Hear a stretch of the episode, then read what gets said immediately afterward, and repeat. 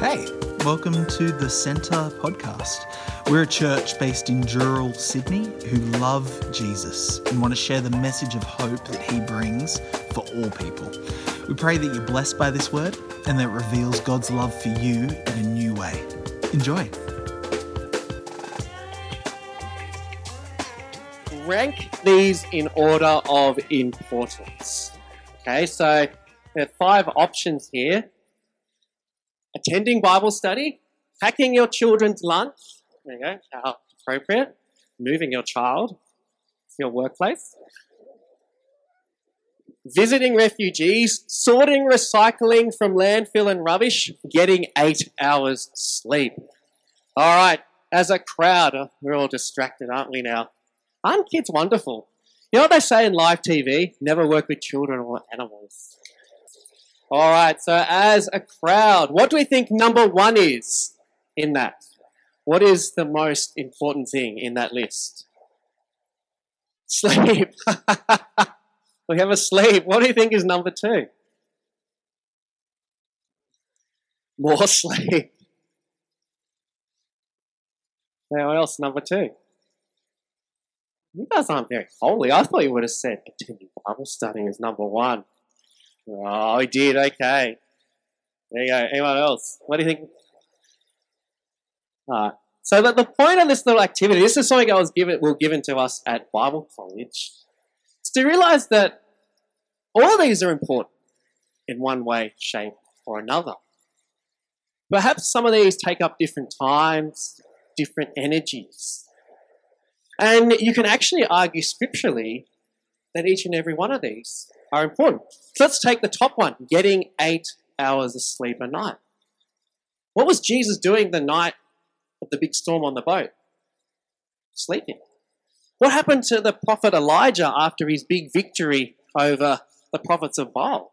And he's discouraged. What does God do? Sleep. There's this need for sleep, so that's important sorting recycling from landfill rubbish. There's lots of verses in the Bible, particularly around the Torah. So Genesis 1.20, we're called to rule and subdue the earth, i.e. take care of it. Is the whole concept of Jubilee, every seventh year leaving a land fallow. There's verses in Deuteronomy which talk about taking care of fruit trees. So there's this element that actually, yeah, that's part of looking after the earth as humans, sorting out recycling from rubbish. It's there visiting refugees. This verse comes up often look after the foreigner and the widow. So you could argue that. Packing your children's lunch. Well, this I had to draw a long bow on this one, but 1 Timothy 5 8. Anyone who does not provide for their relatives, especially for their own household, has denied the faith and is worse than an unbeliever. But think about it, if you didn't feed your kids, that's pretty negligent, isn't it? So we do that.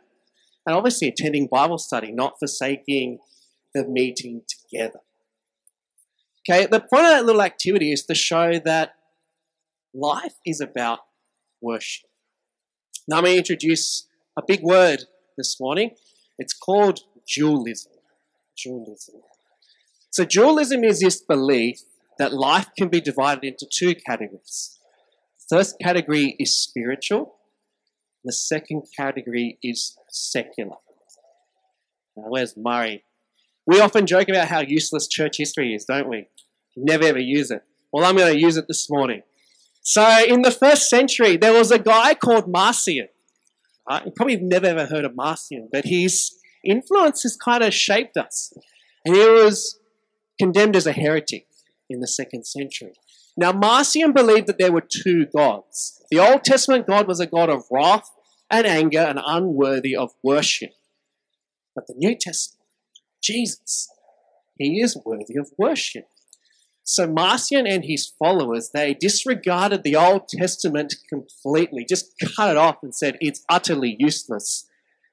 And he also didn't like Matthew because that was a bit too Jewish. Didn't overly like Mark and he didn't overly like John. He only really liked Luke. And in this sense, Marcion actually was part of the reason why the church formed the canon that we have today. But Marcion was part of this culture around that time, which of dualism, or another word for it's Gnosticism, this idea that spiritual is to be elevated over the physical.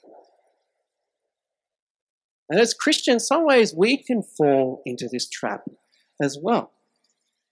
What's a more holy profession? A pastor or a builder? What would you say? In each and every way, they're holy in of themselves, and that is how Scripture is meant to be. And I've titled this morning's message, Life as Worship. I remember when Rachel and I were engaged, and I'd started Bible colleges, we were getting ready to move uh, in onto on-campus accommodation. We needed furniture. You know, we needed things to cook and to live.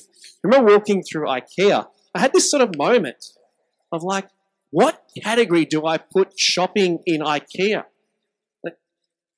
And it made me take go down this path because I grew up in this world of this sort of spiritual is better than, you know, the second. Spiritual is better than physical. So I had this huge wrestle. It's a wrestle that I just absolutely love. Is like, where is God in the midst of the everyday, mundane things of life? The answer is that He is there everywhere. Yeah, prayer, Bible reading is important. But also how we do life. That is reflective of God. And that was one of the dangers that Marcion and his followers, is one of the dangers that the early church had is as they became less and less Jewish, as they became more and more Greek and got influenced by Greek thinking, by Platonic thinking, by dualism, holy people were ones who gave up everything. There's a Greek word called asceticism. You just gave up food in fact, if you were eating meals, they, the monks would add ash to it so it tasted bitter. Because if you're enjoying life, that, that, that's, that's sinful. You can't do that.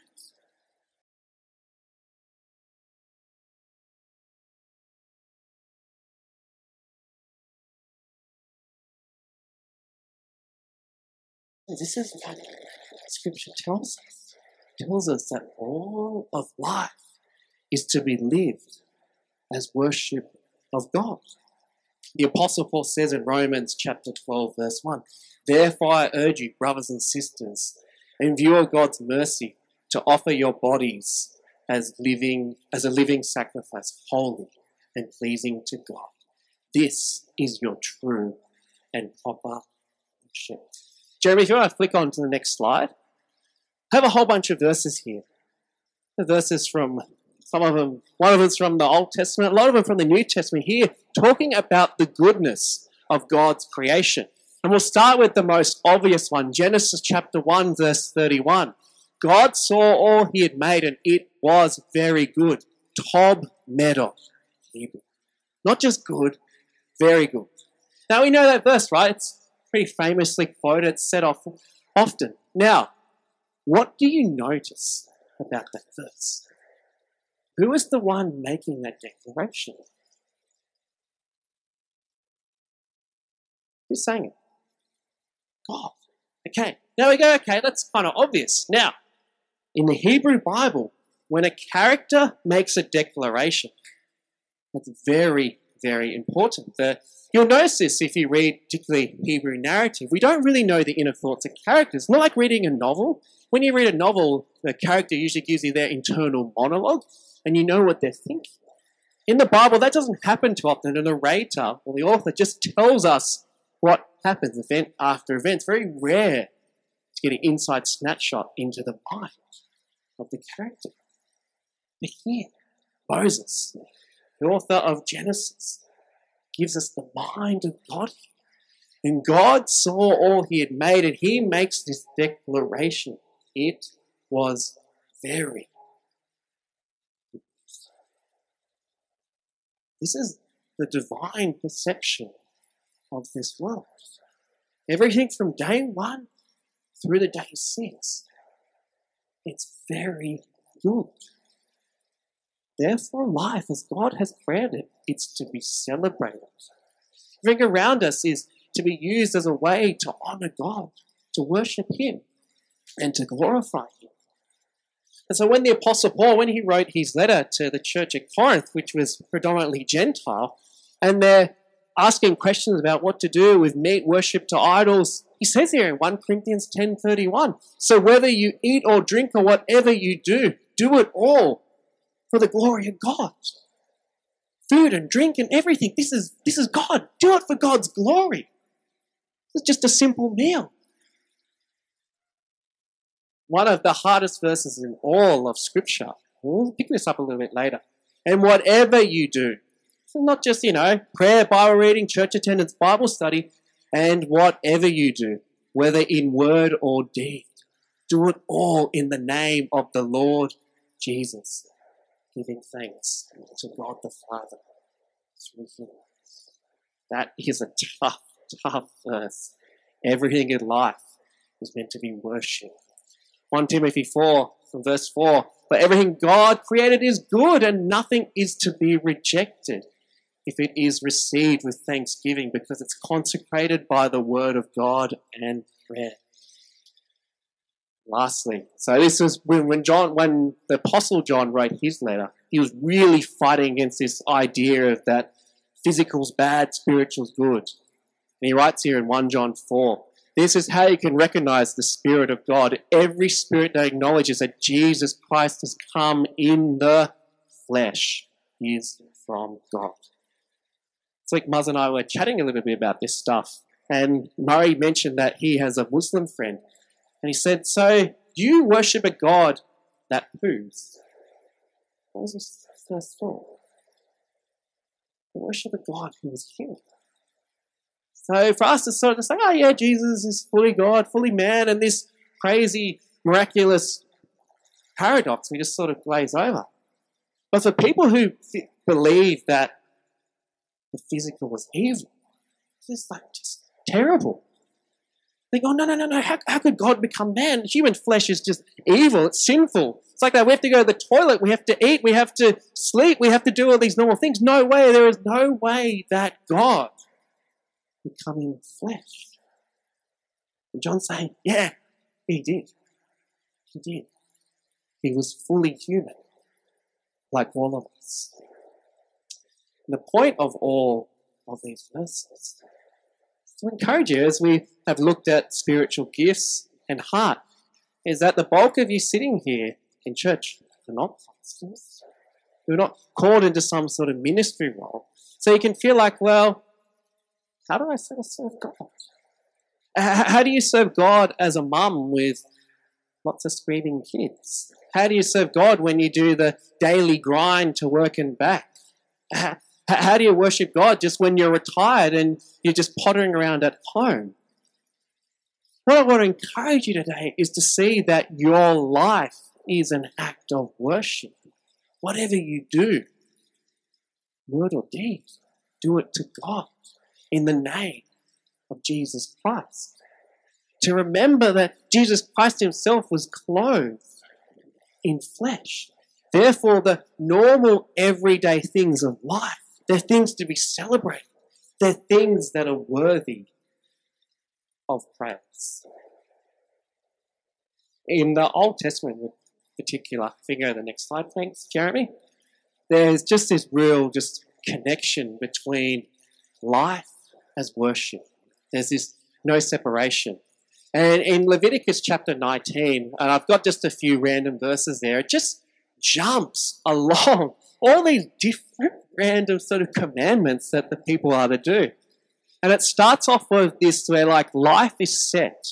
This is the foundation, is that you are obedient because be holy because I, Yahweh, your God, am holy. Then commandments like this one in verse 4 don't turn to idols, etc., and so forth. And this Leviticus 19 is important for us, particularly as Christians, because we know the most important commandment is love the Lord your God, and the second is love your neighbor as yourself.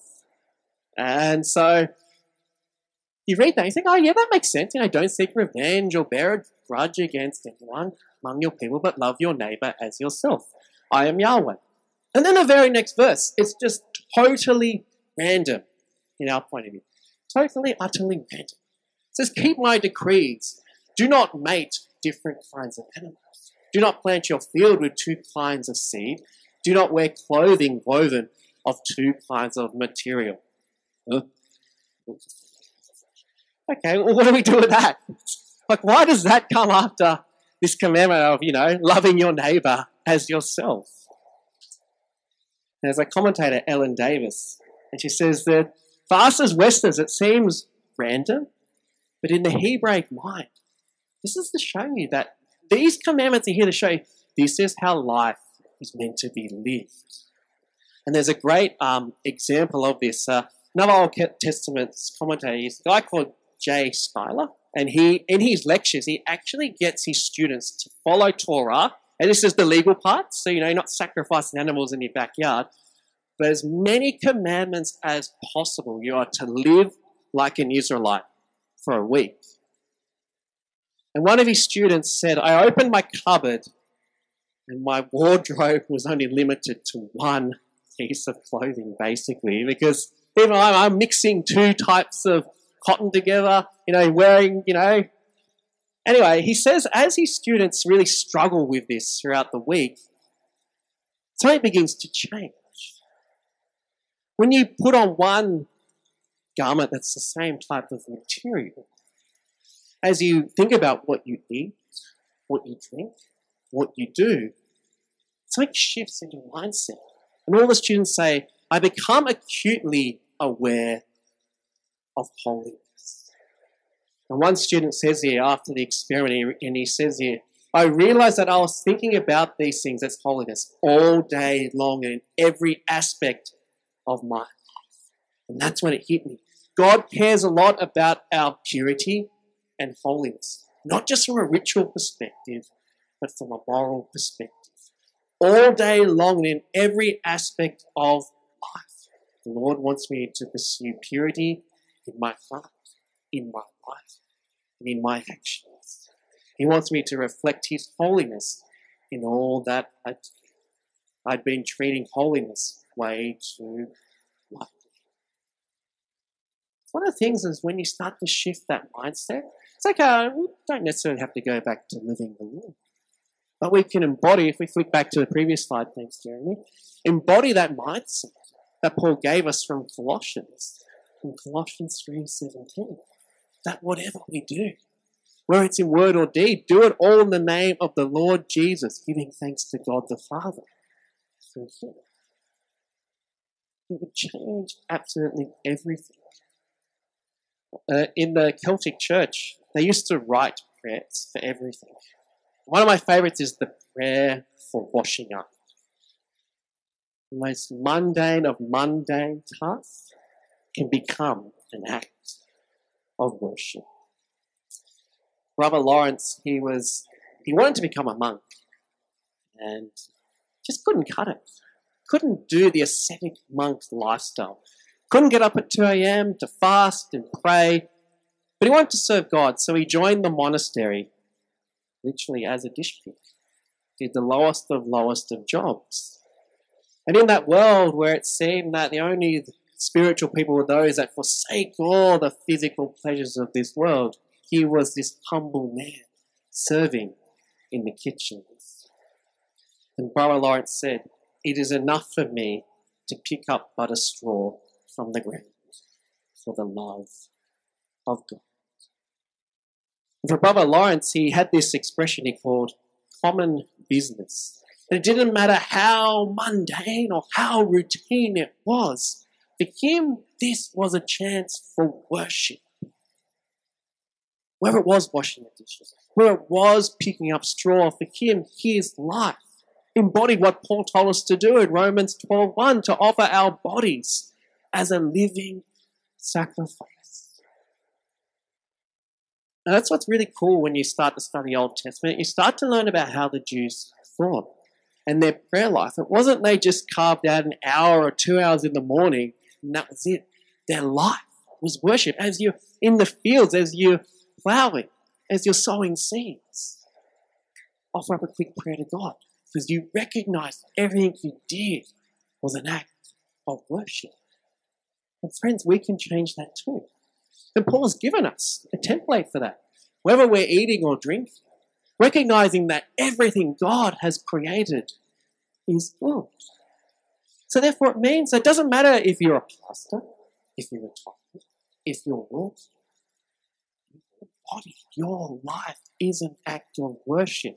Life is worship. Mentioned the Celtic Church before. If you do want to study church history, highly recommend that era. The Celts were known to be the ones to save civilization. They embodied, they understood God's scriptures, they understood that God was the God of creation. They said, if you want to understand the Creator, understand His creation. And St. Patrick, probably the most famous of all the Celts, and unfortunately, St. Patrick's Day is just transformed into this drinking celebration. But St. Patrick the man was a man who had this wonderful heart for God. And He wrote what was called the breastplate, recognizing that everything God did, everything that He did, God was there. And the prayer goes Christ beside me, Christ before me, Christ behind me, Christ within me, Christ beneath me, Christ above me, Christ to the right of me, Christ to the left of me, Christ in my lying, my sitting, my Christ in heart of all who Christ on tongue of all who Christ in the eye of all who see Christ in the. Friends of the Lord, as St. Patrick prayed those words so long ago, we just want Christ to be around us. As the Apostle Paul challenged us about whatever we do, word or deed, do it for you. Whether we're eating or drinking, recognizing that you have created everything. And that, Lord, you call us into different seasons in life. And whether we're in ministry or whether we're retired, whether we're raising children, that our lives are to embody living sacrifice. To be thankful for you for doing the simple things, washing dishes, hanging out the clothes. Lord, to be sharing the gospel with those who are refugees, or even just be sorting out their recycling. Father, I pray that our bodies can just be reflections of who what you've called us to be. Thanks so much for joining us. Don't forget to rate and subscribe to help others discover this channel. Check out the description if you want to find out more or get in touch with us at the Centre Dural. But in the meantime, praying for God's hand over you as you continue to step into everything Jesus has in store for your life. Be blessed.